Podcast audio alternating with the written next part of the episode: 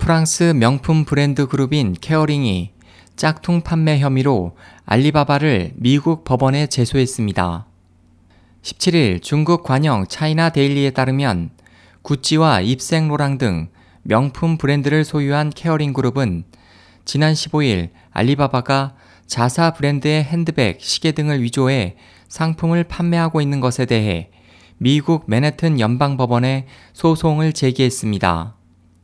케어링 그룹은 소장에서 알리바바가 자신들에게 어떤 양해도 없이 제조업체와 공모해 위조 상품의 판매를 제한하고 트래픽할 수 있도록 했다면서 알리바바가 판매하는 짝퉁 구찌 가방은 2,000개 단위로 구입하면 한 개당 2달러에서 5달러에 판매하지만 정품은 795달러에 달한다고 밝혔습니다.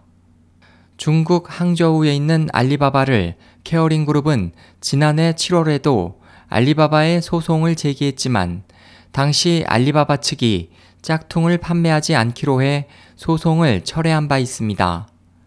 SOH 희망지성 국제방송 홍승일이었습니다.